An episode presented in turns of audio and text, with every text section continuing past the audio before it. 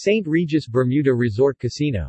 The luxury St. Regis Hotel in Bermuda, part of Marriott, is the first resort in this country to operate a casino in Bermuda.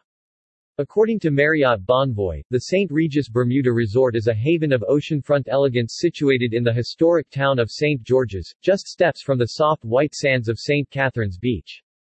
The owners of the St. Regis Hotel and a representative of their proposed casino operator had meetings last week that was described as frank and extremely useful, according to a Bermuda government member.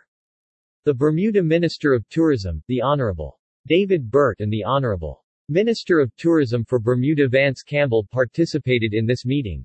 They met the Bermuda Gaming Commission on Friday. Minister Campbell noted the St. Regis Hotel is a valuable addition to Bermuda's tourism product and the government enjoys a constructive working relationship with the owners. The minister explained, they met earlier with the Bermuda Gaming Commission. Mr. Burt told local media, I continue to be impressed by the commitment of St. Regis to introducing a casino at the hotel and our discussion examined legislative and practical ways to achieve that shared goal.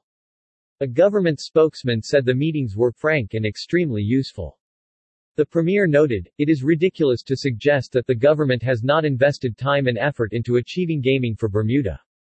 We have met with banks, worked with hoteliers, responding positively to the economic realities of the pandemic, compounded by the delays in gaming licensing, and conferred with the Commission's executive team on striking the necessary balance between encouraging gaming and doing so with an appropriate regulatory regime. With the renewed commitment to a casino we heard from St. Regis and their casino operator, those efforts will continue as we collaborate with all parties to deliver on this economic imperative for Bermuda. St. Regis, in St. George's, was granted the island's first casino license in October, but no date has been announced for an opening.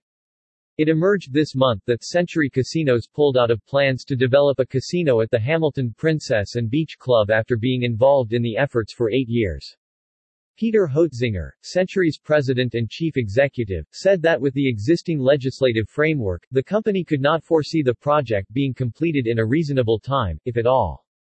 The hotel added that it halted a search for a new operator pending a clearer roadmap from the Bermuda Casino Gaming Commission on a viable path forward to seeing a casino open its doors.